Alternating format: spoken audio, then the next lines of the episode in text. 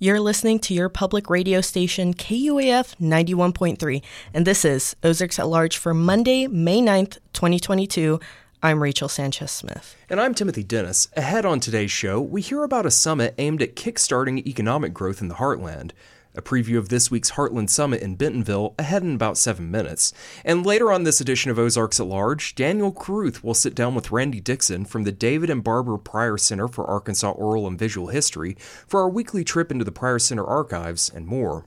But first, in the latest episode of Natural Election, a production of KUAF and Ozarks at Large, we hear about primaries. And with primaries, you have a lot of candidates. How do you get them all straight? And how do these politicians make sure that you recognize their name when you go to the polls? Ozarks at Large's Matthew Moore spoke to a few folks who helped these candidates get their names out there in a big way. It's hard to drive a block or two without seeing some political yard signs this time of year. The names and pictures of the candidates are important, but behind every yard sign is a company making sure they get printed. Yeah, my name's Corey Simmons. The company's Sign Planet, and I've been in Fayetteville, well, pretty much my whole life, but this company's been here since, uh, been a long time. I don't know. I can't tell you that. Uh, been in this building for four years, so. Simmons and the folks at Sign Planet make just about any kind of sign you can imagine. And when your life is signs, it's hard not to notice them. Yeah, no, I look at signs everywhere I go. I can't stop looking at signs. It's ridiculous. It doesn't matter where I go or what I'm doing. I always look at the sign and either critique it on it being great or critique it on it being bad. So, what makes a good political yard sign? Wendy Jones of Arcom Plus, another print company in Fayetteville, says it's one thing more than anything, it's the name, the name recognition. Like I said, you see that over and over and over again, and it's it kind of sticks there in your brain. Blanca Maldonado works for Amp Sign and Banner, based in Bentonville, and she says most of their yard sign business comes from local campaigns. She says their numbers aren't extravagant, but they're consistent.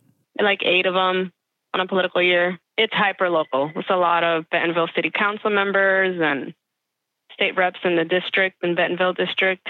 So, what does the process look like when it comes to making a new sign? Well, for Simmons, it involves a really big piece of machinery. This is interesting. Can you describe like what the machine is doing here? Yeah, so uh, this is a uh, latex printer. The process works like this. Imagine a home printer. Okay, well, this one's about five feet tall and eight feet wide. It prints the graphic on the sign just like a normal printer does. And once it's on the sign, it goes a little further down the machine where the ink gets cured onto the sign at a temperature of about 200 degrees. That heat pushes the ink one layer deeper into the substrate of the plastic sign. One of the consistent problems these printers have with making yard signs low resolution graphics. Here's Maldonado again. So, like on your screen, you see an image and don't realize that it's as small as a stamp. And then when we blow it up to make it a yard sign, it's going to be really fuzzy.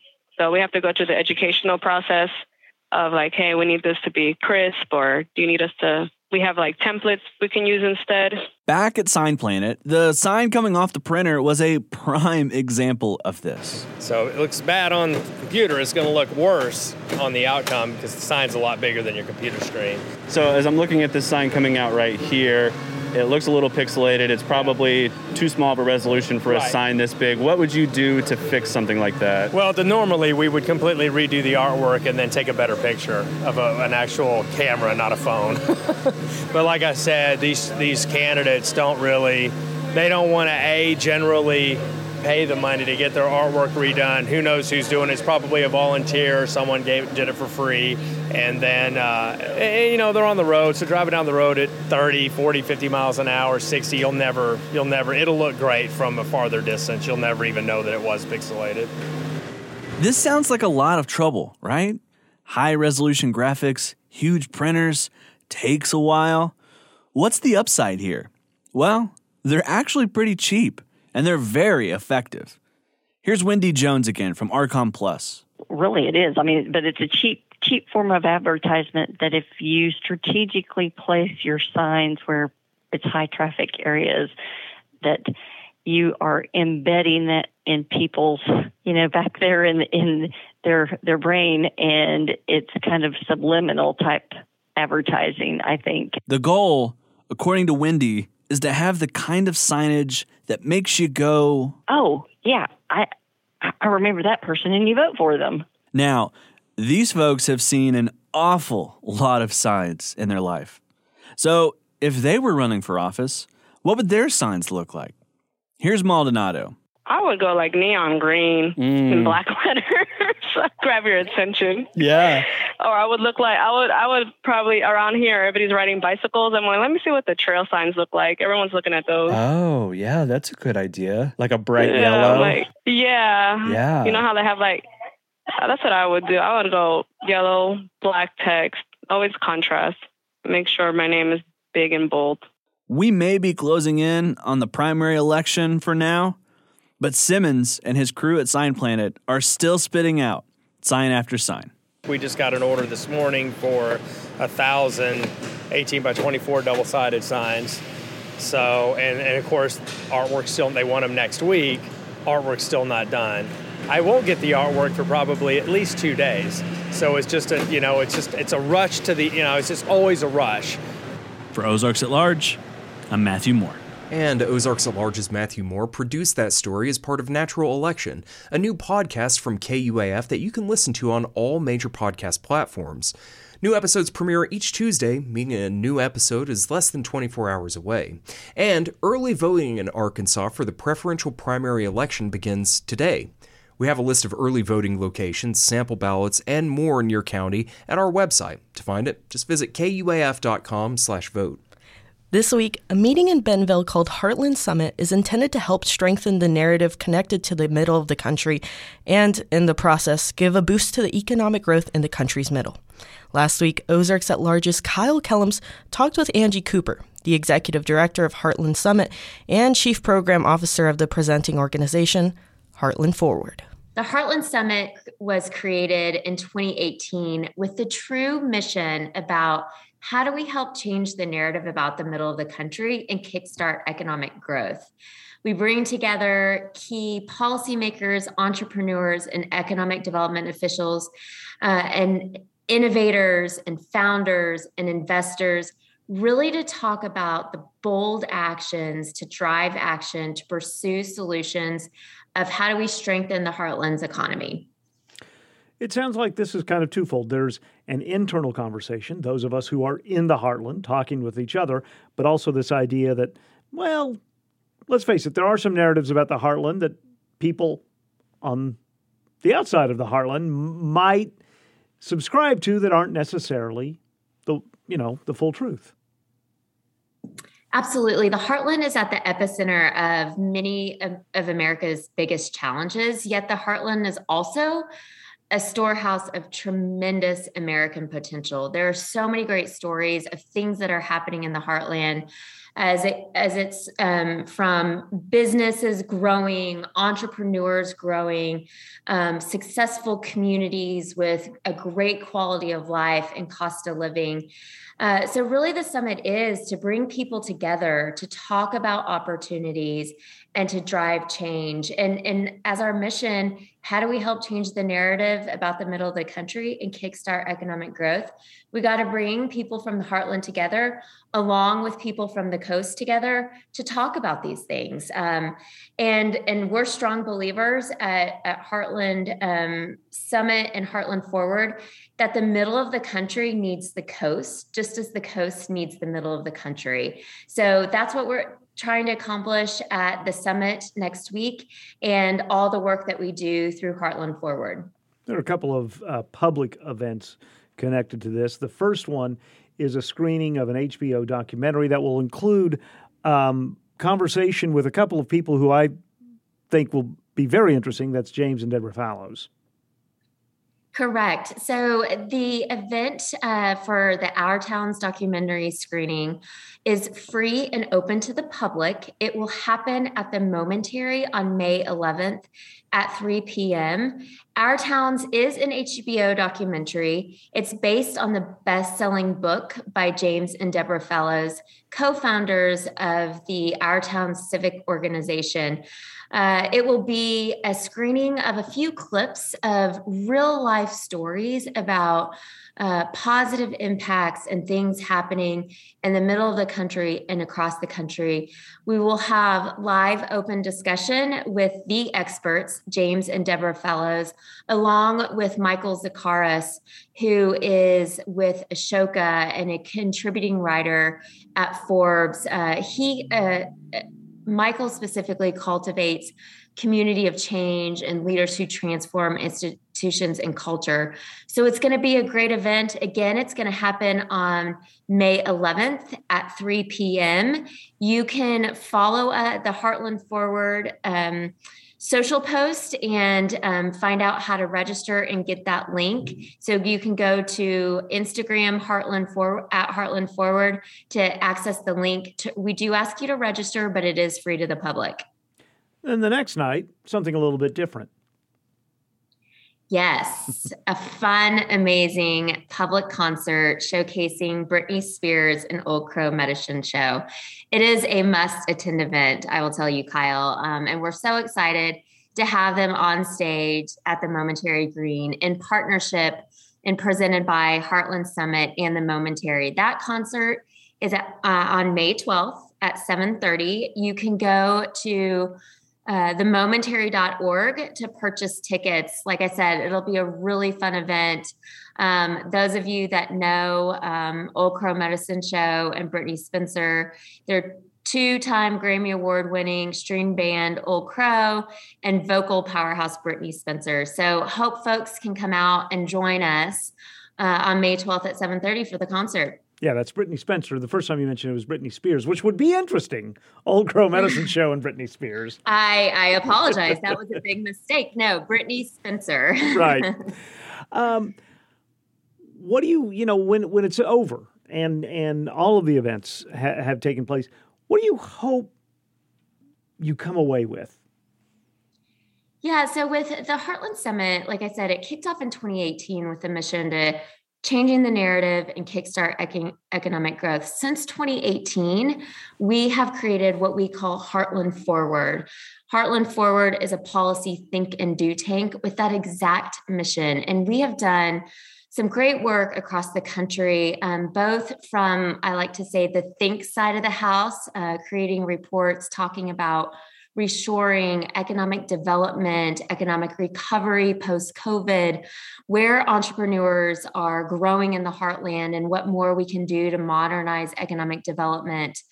I have the pleasure of leading our flagship event, the Heartland Summit, as well as the do side of Heartland Forward, our Think and Do tank.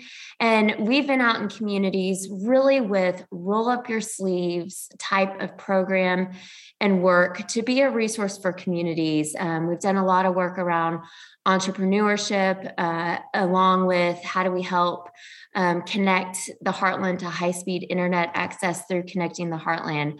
So, post summit, Heartland Forward, we will continue that work. Um, we we believe that in the power of convening and bringing people together to see not just what's happening in the heartland, the amazing things happening here in Bentonville that all of us in Northwest Arkansas are so proud of, but really after the summit, we'll continue to get to work. Um, and and what's great about some of the stories um, from from past events and past summits is you know we have entrepreneurs that attended that met an investor and that investor came became their second round of um, investing and their company is now scaling and growing in the heartland. So that's what we're all about. We're again extremely excited to showcase um, what's happening here in northwest arkansas for for our friends uh, coming from out of town and um, hope our local residents uh, have the opportunity to attend, attend our towns and the public concert. Angie Cooper is the executive director of Heartland Summit and the chief program officer of Heartland Forward.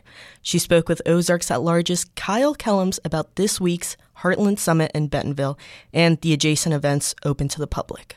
The Momentary presents two time Grammy Award winning Old Crow Medicine Show with rising country star Brittney Spencer May 12th in Bentonville. TheMomentary.org for tickets and information. This is Ozarks at Large. Most abortions in Arkansas could immediately become illegal if Roe v. Wade is overturned by the Supreme Court.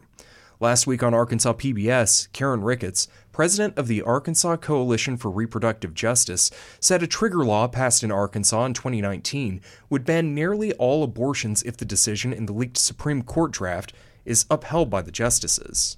Currently, abortion is still legal in Arkansas, but if this draft were to be the final say from the Supreme Court, um, abortion in Arkansas would no longer be available and there would be no exceptions for rape or incest. Jerry Cox, president of the conservative organization Arkansas Family Council, favors the restrictions in what could become the state's abortion law. We don't punish children for the crimes of their fathers. We just don't do that anywhere in our society. And yet, that's what it's, it, it's the equivalent of if you put an unborn child to death because of the, the circumstances under which it was conceived. The draft of the Supreme Court opinion on Roe v. Wade, leaked last week, does not represent the court's final opinion, which should be delivered through a final ruling after deliberations during the next two months. Saturday was the semi annual Square to Square bike ride, with residents starting in Fayetteville and ending their ride in Bentonville. At the halfway halt in downtown Springdale, newly appointed Razorback Greenway manager Tristan Hill was set up to promote new branding for the 40 plus mile trail. Hill says the main objective of the rebrand was giving the trail a unified identity. Because it runs through seven cities, and previously the seven cities just kind of had their own jurisdiction over their own sections of the trail. So the cities just kind of maintained everything, and that was about it. Representatives from each of the cities the Greenway passes through now work together collectively as a part of the Razorback Greenway Alliance. The new logo is a green G made up of seven lines to represent the seven cities the trail passes through. Hill says the new logo is just the start of rebranding efforts. Later this year, updated signage, mile markers, and other improvements will be implemented to make the trail simpler to follow. So now that we have more resources and more opportunity, we're going to go back and we're just going to straighten some things up and clean up some low spots where there might be flooding, just all sorts of general maintenance things to make it more convenient, more accessible for people to get around. This is Ozarks at Large. Arkansas has been good to me always. I had places to play in Arkansas before I left Memphis when I had no other place to go. This is Ozarks at Large, and that was blues great B.B. King talking about his Arkansas connection in a 2005 interview with KATV's Randy Dixon, who's now with David and Barbara Pryor Center for Arkansas Oral and Visual History, and who now joins me in the Taha News Studio. Thanks going, for Randy? having me, Daniel. Yeah, good to see you. Good yeah. uh, to have you here. And we're talking about BB King because we're talking about the blues in Arkansas today. Why are we talking about the blues? Well, first of all, I want to bring up something yeah. in full disclosure. Please. We're related. We are. Uh, by marriage, Sort though. of. Yeah. Well, okay. I, I, asked Shannon, my wife, uh-huh. how we were related. And we are first cousins. Yeah. First removed. Uh-huh. In law. So yeah, it's very, out. very. It's loose. like the most Arkansas thing. Uh, sure. Could, could yeah. bring up. yes, here with my uh, my cousin, neighbor Cuz, cousin. We yeah. also live in the same neighborhood. That's true. It's a real uh, connection today. Yeah. I'll try and be. My uh, knowledge is not quite as encyclopedic as Kyle's is about all things Arkansas. Oh, you're going to be great. So I'll try to. Um, so we're going to be doing this for four weeks now. Four right? weeks, yeah. Okay. We'll be, yeah, so feel free to riff, have fun. Okay, well, I'm, look, I'm out. looking forward. To. He won't it. know. It's not like this is being recorded. yeah, he won't. He won't check out on yeah, us. he's not checking in. Yeah. All right, so the blues. Yeah, we're talking about the blues. Uh, we have an exhibit that's just gone up in the Pryor Center building, you know, which is up here on the square in Fayetteville. And it's sponsored by the Music Educational uh, Initiative. And, um, well, to explain what it is, uh, I talked to Orson Weems, who's the executive director and co founder, and he sort of explains uh, about this exhibit. It's actually a blues shack. They've reconstructed a shack inside our lobby. and it's made from cypress wood and tin from the actual Arkansas Delta. And it has a porch on it, and it also has exhibits inside that people can walk through. And there'll be some performances. But here's Orson Weems to kind of explain what you'll see. First, they're going to be surprised to see that it's actually something that they can uh, touch and, and walk through. It's uh, it's not uh, a, a gigantic building, but it's enough of a structure, and we're going to have it decorated with uh, different posters from uh, different blues shows and things of that nature. Uh, we're going to have uh, pictures. We're going to have uh, interactions with. Uh, sometimes I think we may have a, a video where we may have it playing on a television and looping.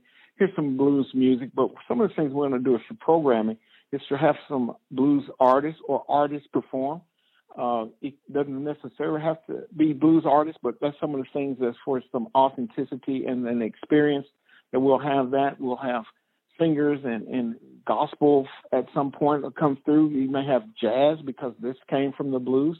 You you may just have R and B, a presentation. Then you also may have a lecturer, some some professor or a, or a scholar from the University of Arkansas or other universities may come in and want to have a lecture to talk about something, and we can do it in front with the backdrop. And that was Orson Weems talking about the Juke Joint exhibit open now at the Pryor Center in downtown Fayetteville. Uh, and one of the musicians who's going to play at the Shack uh, is Bobby Rush. Uh, can you tell us a little bit about Bobby? Yeah, he's a, a two time Grammy Award winner, uh, member of the Blues Hall of Fame, has a wild show. Uh, this one will probably be a little more laid back, but on May the 20th, he's going to be in the lobby. Uh, we'll be announcing how you can get tickets soon. It'll be on our website. We'll have a full schedule of events on the Pryor Center website. But uh, along with playing here, he is uh, a regular feature at the King, King Biscuit Blues Festival right. in Helena. It's the first weekend of October every year, and it's been around since 1986 but it's a big blues festival. I understand back in the early days that John F. Kennedy Jr. Used to go, but it brings a lot of Helena brings a lot of blues fans. Uh, Elvis Costello, Jimmy Page, uh, all kinds of, of rockers that, yeah. that appreciate the you know the home of the blues. Yeah, and I'm sure if uh, people are, are, listeners of Paul Kelso's uh, generic blues show on Friday nights, they have definitely heard uh, some sounds and some of the artists who've been at the King Biscuit uh, right. Blues Festival because I know he covers that. Right. Um, well, and every year, at least for the last few years, Scott Lunsford from the Pryor right. Center has gone down and conducted interviews, and uh, Bobby Rush was one of them a couple of years ago, and. Yeah he asked him about uh, the first guitar he ever owned that he actually tried to hide from his dad. So finally, my daddy told me, "Say, hey, Junior, Yes, sir. He said, bring me the guitar, man, boy. Man, I was afraid because I didn't know you knew I had a guitar because your dad knew everything. I brought it to him, and he tuned it up. I didn't know how to tune it up. He tuned it up. He said, boy, come here. I sit in the front of him. He said, let me play a song I used to play for a little girl when I was a little older than you. He rubbed my chin like this. Had his hat on, just came out the field, overalls on with no shirt grabbed the guitar, and he strummed it, tuned it up. I said, wow. He said, let me sing a song I used to sing for a little girl when I was a little older than you. Now I know he gonna sing about my mama. I'm thinking. He said, me and my gal went to chinquapin hunting. She fell down and I saw something. I said, Daddy. Because I thought he gonna sing glory, glory, hallelujah. you know? I said, Daddy, singing again. Well, I didn't want, I, I really didn't want him to sing it again. I wanted to go to the next verse. Now I know she fell down. He saw something. I thought the next verse gonna tell me what he saw. I said, Dad, sing it again. That was Bobby Rush talking about the first guitar he ever owned, and um, and the song he wanted to hear the rest of the lyrics. Yeah, a little uh, bit from uh, his dad, and he never heard. That's probably for the best. Yeah, probably so. And, and his dad was a preacher, so Yeah. and a Pine Bluff uh, native, right? Yes, He's, uh, Pine yes, Bluff. from Pine Bluff. Uh, grew up in Louisiana, but uh, why don't we listen to a little bit of his performance? This would be from the King Biscuit Blues Festival in 2018. crazy about you. Crazy about you, babe. I'm just crazy about you, babe.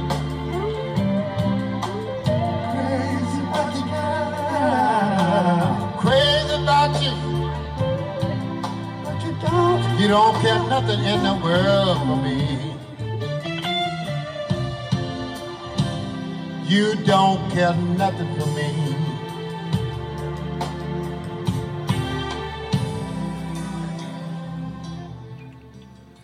That's Bobby Rush performing at the King Biscuit Blues Festival in 2018. So we talked a little bit about the the King Biscuit Blues Festival that happens uh, every year in Helena, uh, Mhm. in, in Northeast Arkansas. Um, someone else who is going to be part of this exhibit and is also a, a feature of the the festival. He's a more contemporary Yeah. uh, blues fella. Um, I knew from Little Rock Okay. uh, for years and years. He grew up down there. He's now moved to Clarksdale, Mississippi, which is you know the self-proclaimed home of blues and rock and roll. But uh, Lucius Spiller um, is kind of on the younger side of the blues players. He's really good, really good guitar player. And uh, here he talks about the reason he played music. Because it ain't about it ain't about the money. If it was about the money, I'd go a long time ago. Yep. And so you go through three. That's my theory of it. Go through three levels of plan. You, first, you know, you, when you start out, you plan to get you, know, to get the girls. Uh, you move up to the next level, where, you know, you plan to make money, and, uh, and you move up to that third level. Uh, and it's plan, it ain't about the money, it's plan for your soul. And, you know, it's been times I went full circle. Okay, he can be seen a lot of times just sitting uh, on the sidewalk playing, and here he is on Cherry Street uh, in Helena in 2011, I believe.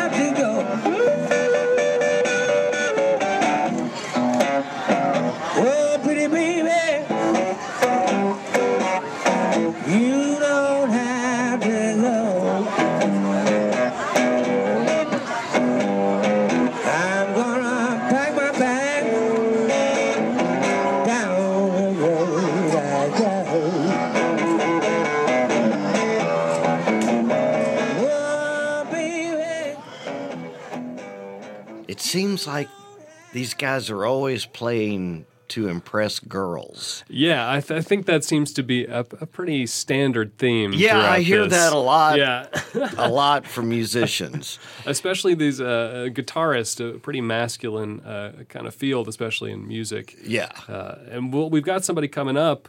We've ta- heard from a lot of men. Uh, we've got a woman. Yeah, I really like this guitar player. Uh, her name's Samantha Fish, and she's young too. She's in her 20s. Okay. And she's been playing since she was about 15 years old. And uh, Scott Lunsford, again, interviewed her within the last few years and talked to her about, you know, being a female blues guitar player in what's primarily, wouldn't you say, known as Yeah. uh, a male dominated uh, business. When I was a kid, I kind of remember thinking, um, when I picked up a guitar, I was like, well, this is, you know, I thought, I kind of thought twice about it. Like, I was like, this just isn't what girls do. I think it's our gender roles and what we play in society. Like, this is this goes back to a deeper rooted issue with women and our roles in society and what we can and can't do. And it's kind of ingrained in you from when you're a kid.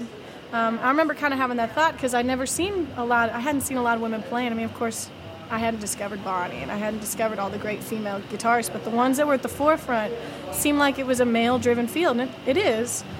and it just to me i was like this isn't what chicks this isn't what girls do you know i don't know why it didn't deter me but i just remember thinking that and thinking back now it was only like 11 years ago it's so weird right Yeah. it's weird but that's you know So it hasn't. candid thought from a 15 year old in So it 2000s. Hasn't. It hasn't changed. You don't. You don't feel it's changed that much in 40 years since Bonnie Raitt was in your position. It has. It has. I mean, I, I think it's becoming more apparent to people. I think there's more women out there who are, you know, doing things that are outside of what they believe their role to be, and you know, it's our job collectively, both genders, to to make room for it and to accept it. That's Samantha Fish uh, talking with the Pryor Center Scott Lunsford in 2015. Well, and let's let's just hear how well she can play.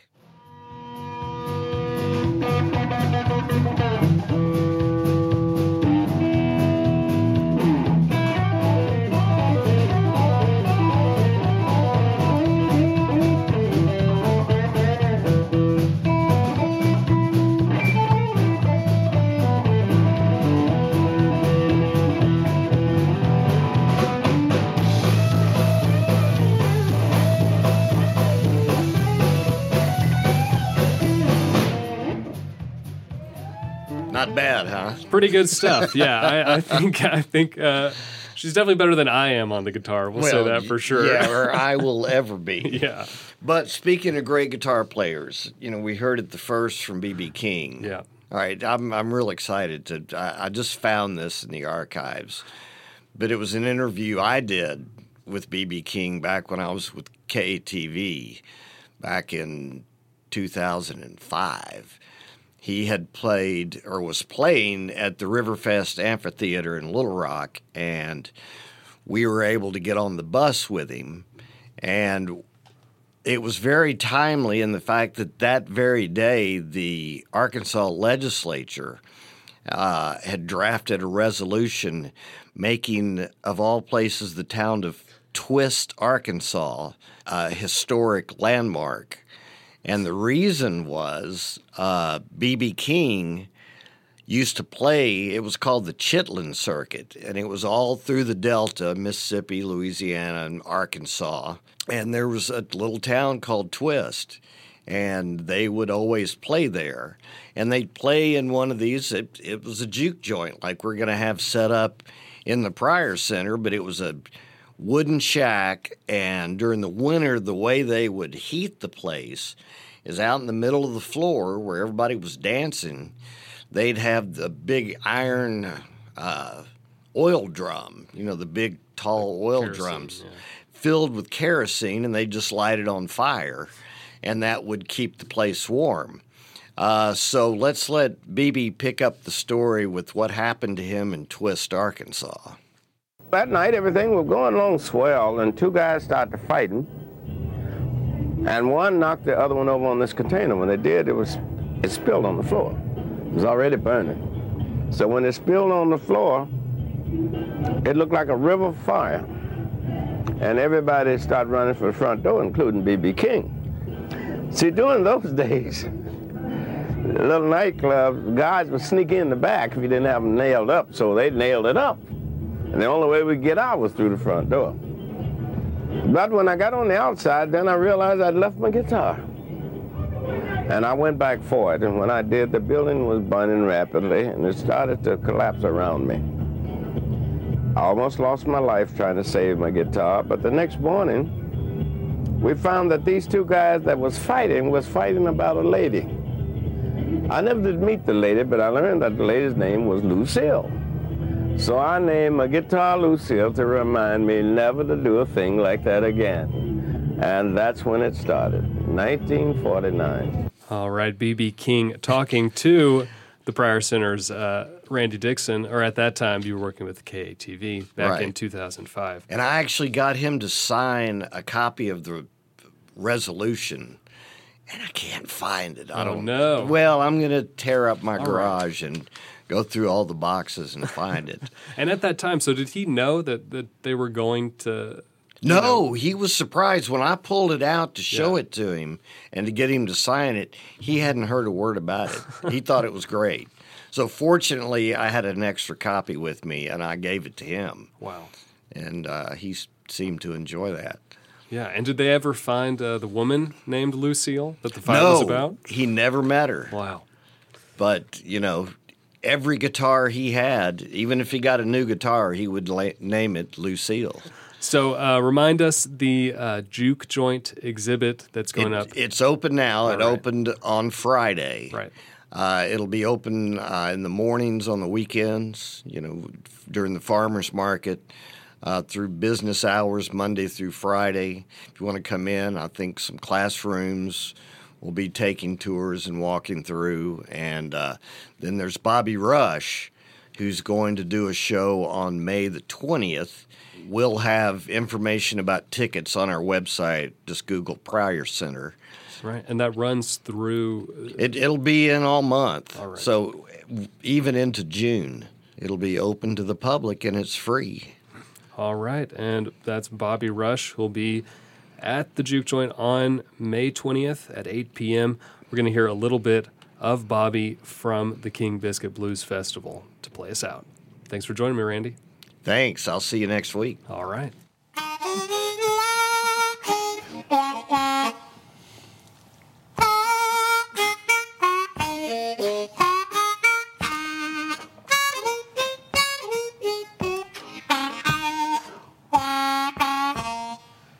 You ever been mistreated by someone you showed up love?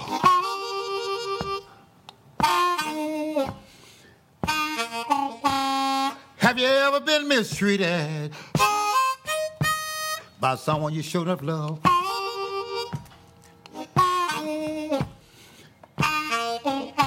Out of all the men my woman could have left me for, she left me for the garbage man.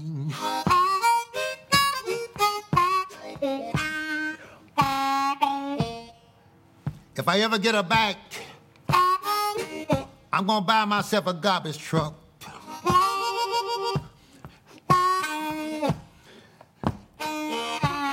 If I ever get my woman to come back, I'm gonna buy myself a garbage truck.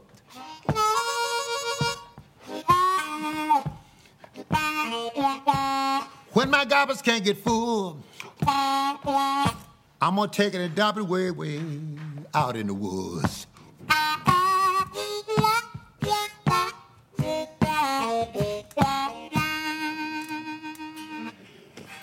Thank you. I love you. Love you too.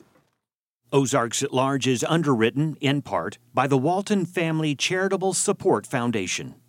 KUAF is supported by Butterfield Trail Village, Northwest Arkansas retirement community catering to active lifestyles and resident well being. Amenities and living options, from apartments to village homes, plus on site fitness facilities are available. ButterfieldTrailVillage.org for information. This is Ozarks at Large, and I'm Rachel Sanchez Smith. For an artist and self described storyteller, Holly Wilson's inspiration can strike at any moment and come from important and character defining moments, or it can also stem from the smaller yet impactful moments of everyday life.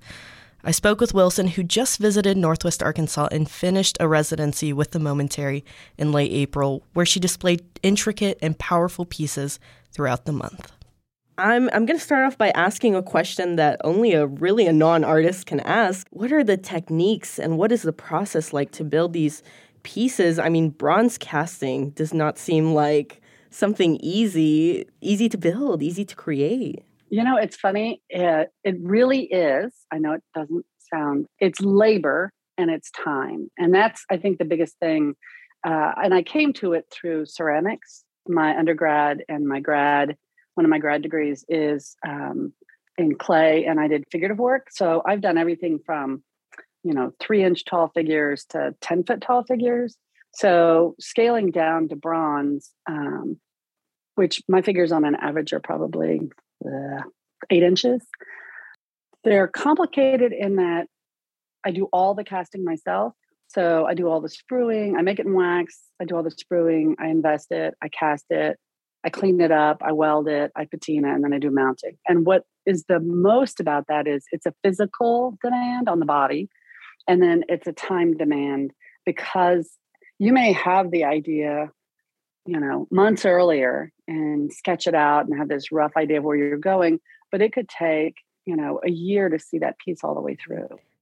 What is the timeline like for these pieces? Oh, timeline. Well, depends. Uh, if I have a show, it's a different timeline. And so things, I, I always laugh because uh, institutions or galleries, and I get why, but they, they want to know an image and what are you making and what's coming.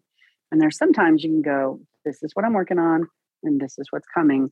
But I'm, uh, if I'm doing an exhibition for uh, like a solo show, I never know what will come and rise to the top and be finished.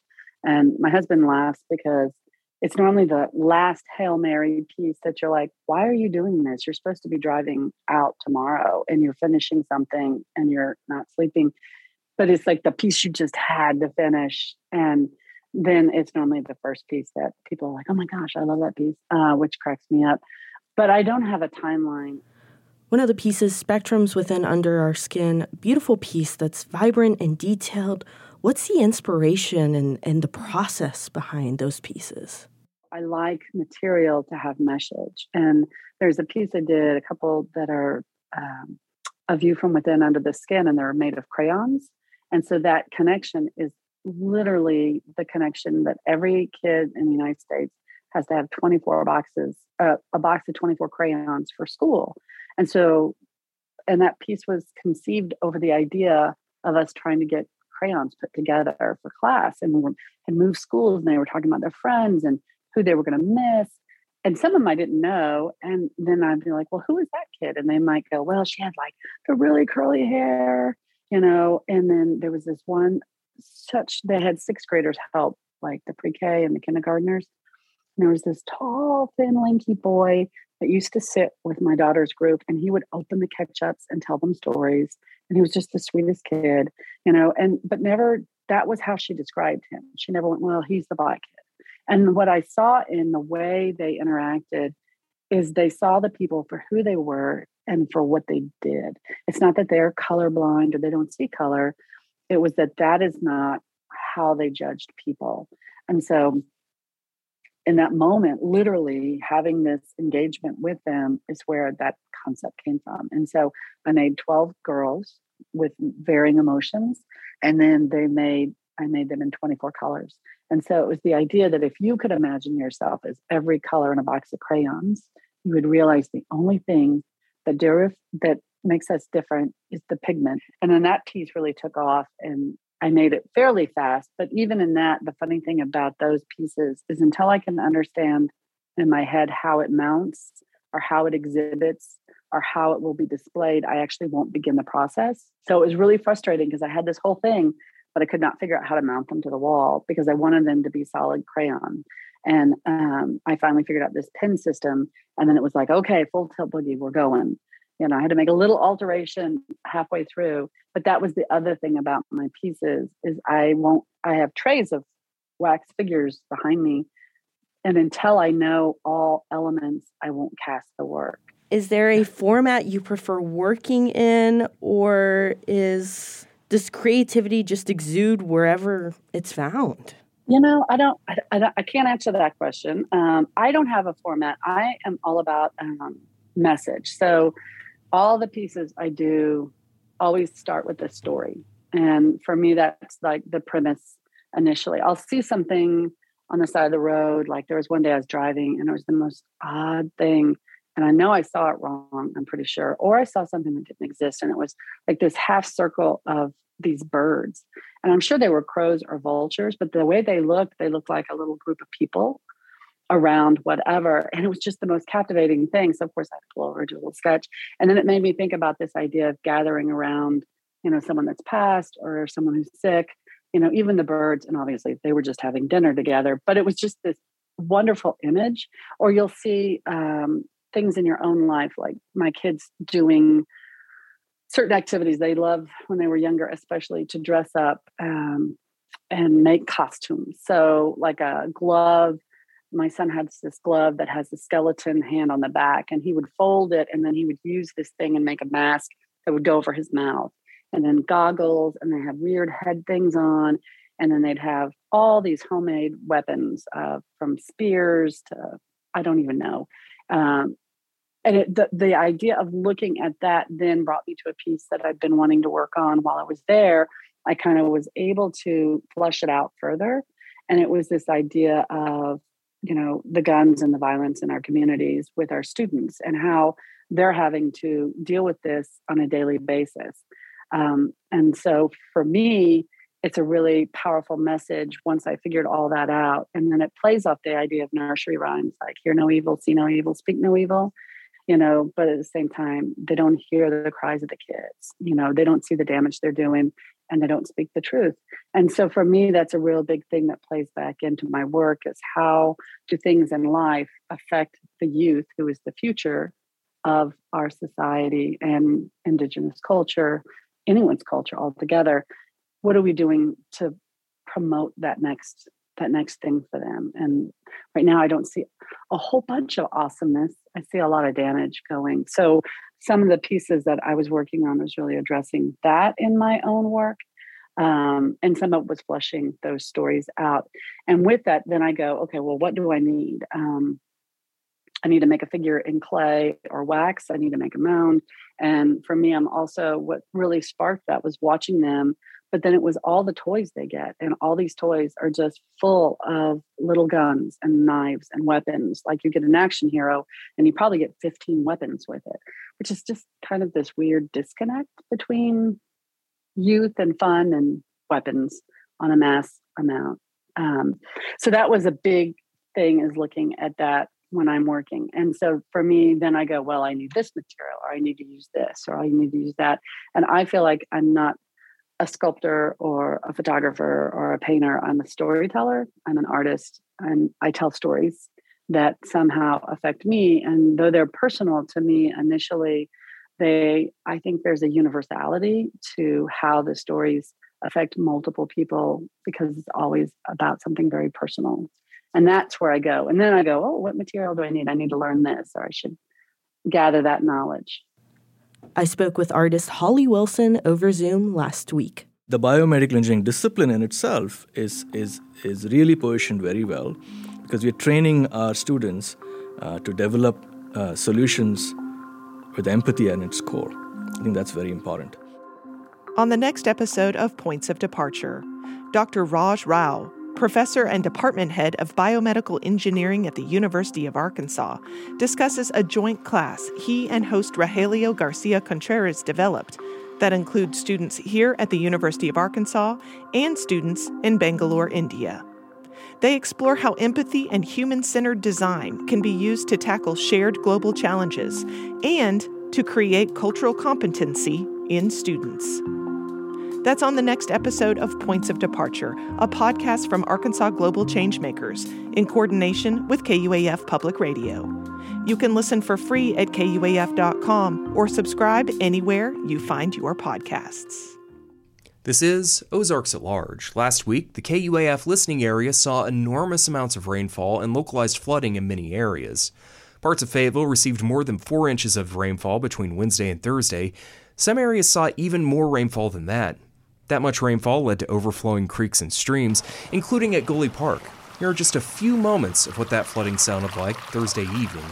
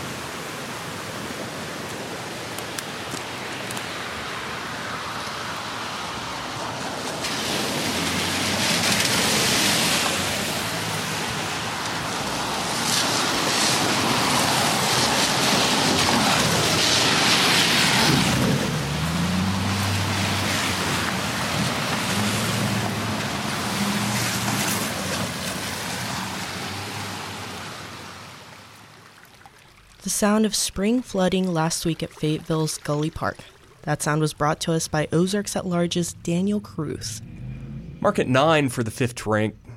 Mark at nine for the fifth ranked Razorback softball team. This weekend, the team clinched their ninth straight series with a 9 5 win yesterday against Texas A&M in College Station. The win helps the Razorbacks finish the regular season 41 9 overall and 19 5 in conference play. The Hogs also won all eight conference series throughout the season. The stellar season finish brings with it the program's first outright SEC title. Up next, the softball Razorbacks enter the SEC tournament in Gainesville, Florida as the number one seed, and they next play Thursday night against the winner of a matchup between Georgia and Ole Miss. The Razorback baseball team also won on the road this weekend. The fourth ranked Diamond Hogs won yesterday at Auburn 7 4. The win helps Arkansas strengthen their lead in the SEC West with a two game lead over LSU and Texas A&M. With six conference games left in the season, Arkansas returns to Baum-Walker Stadium this weekend for its final home series for 2022 to face Vanderbilt. National Astronomy Week events taking place throughout the Ozarks with the help of the Sugar Creek Astronomical Society. It's Scratching the Surface on KUAF Public Radio. I'm Pete Hartman. Astronomy Week runs through this Saturday, and the SCAS has set up some events throughout the week. Bill Murphy, president of the Sugar Creek Astronomical Society, says this year's theme is Big Astronomy with an event taking place this evening at the Bella Vista Library. And we'll be talking about some of the large telescopes in the world, uh, like the Keck telescopes in Hawaii, as well as the Grand Telescope in uh, Spain, and also the newer large telescope in Chile. So uh, we'll uh, we'll have activities, um, and we will have actually door prizes at, uh, at each of these events too. Uh, we'll be giving away at least one do it yourself assemblable telescope. So we will have some door prizes at these various events too. Events wrap up Saturday, May 14th at Hobbs State Park, a venue that the SCAS is very familiar with as they have held many sky watching events there. This particular session, we will look at the moon a little bit more than we usually do. Uh, so the 15th is a full moon. So the 14th, we're going to have most of the moon visible. And uh, we'll look at craters and we'll look at uh, uh, the, the, like the Sea of Tranquility, and we'll get to see those in more detail than you would usually get to see with a small telescope or with the naked eye.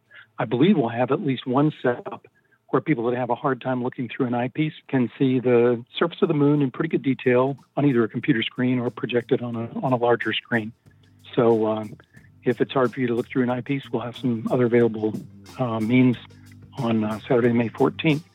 We'll also do a program before it gets dark, so that's why we're starting at seven, and uh, we'll do a program again on on uh, big telescopes of the world before uh, before the viewing, and then as it gets dark, we'll move on into the viewing. Bill Murphy is president of the Sugar Creek Astronomical Society. For more on events this week, Ozark Stargazers on Facebook. Scratching the Surface is a production of KUAF Public Radio in Fayetteville a listener supported service of the University of Arkansas. This is 91.3 FM, KUAF Fayetteville, Fort Smith, Rogers, and Cedarville. 91.3 FM KUAF is a listener supported service of the School of Journalism and Strategic Media at the University of Arkansas. Contributors today included Matthew Moore, Daniel Caruth, who produces his stories inside the Karen Taha News Studio, and Randy Dixon from the David and Barbara Pryor Center for Arkansas Oral and Visual History. Pete Hartman produces Scratching the Surface inside the Nancy Blair Operations Studio at KUAF. I'm Timothy Dennis. And I'm Rachel Sanchez Smith. Ozarks at Large is a production of KUAF, your public radio station for more than 37 years. You can find full episodes of Ozarks at Large, as well as archived stories and interviews at our website, ozarksatlarge.com. Our theme is titled The First Hurrah, and it's written and performed by Daryl Sean. You can still find him performing live most weekday afternoons on his Facebook page. We will be back tomorrow at noon and 7 p.m. with another brand new edition of Ozarks at Large. Until then, be well, take care of yourself, have a great Monday, and we'll talk again soon.